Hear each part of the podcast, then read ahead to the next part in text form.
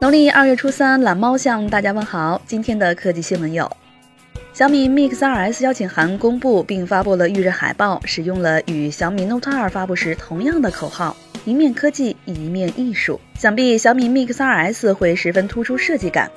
而有网友曝光了小爱同学的 mini 版，该机尺寸与小米盒子相仿，售价一百九十九元，极有可能与小米 Mix 2S 同台发布。高通 QC 四点零、四点零加快充名单公布，仅有雷蛇手机在其上。努比亚 Z 十七号称支持 QC 四点零加，不知为何没在名单上。韩媒报道，中国舜宇光学为三星 S 九提供了光学零件，这也是三星手机第一次采用中国内地厂商供应的光学零件。华为终端近日进行人事调整，消费者业务 CMO 张晓云任命为华为消费者业务首席品牌官，主要负责华为终端产品的全球品牌推广工作。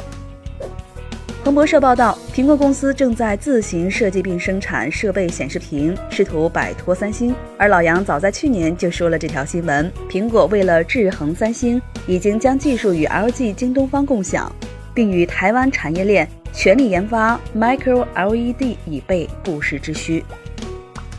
今天，OPPO 正式公布了 R 十五，该机配备联发科 P 六零处理器，六点二八英寸十九比九全面屏，六加一百二十八 G 内存组合，前置两千万，后置一千六百万加五百万像素双摄像头，电池三千四百五十毫安时。梦境版背面采用渐变三 D 玻璃设计，骁龙六六零处理器。后置一千六百万加两千万像素双摄像头，首发索尼 IMX 五幺九，电池三千四百毫安时，其他配置与普通版相同。下月一号开售，普通版两千九百九十九元，梦境版三千两百九十九元起售。